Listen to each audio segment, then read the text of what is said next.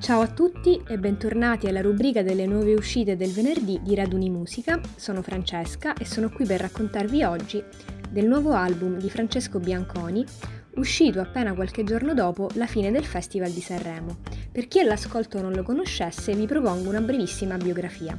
Francesco Bianconi, insieme a Rachele Bastreghi e Claudio Rasini alla chitarra, è uno dei membri del gruppo musicale indie rock toscano nato a Montepulciano nel 1996.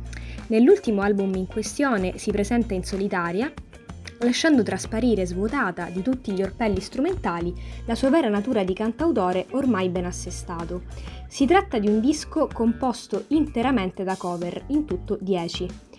Tre delle tracce rappresentano inoltre dei veri e propri doni dal passato di Francesco Bianconi a due cantanti della scena italiana molto famose e affermate, come Irene Grandi con Bruci la città e la cometa di Halley e Paola Turci con Io sono.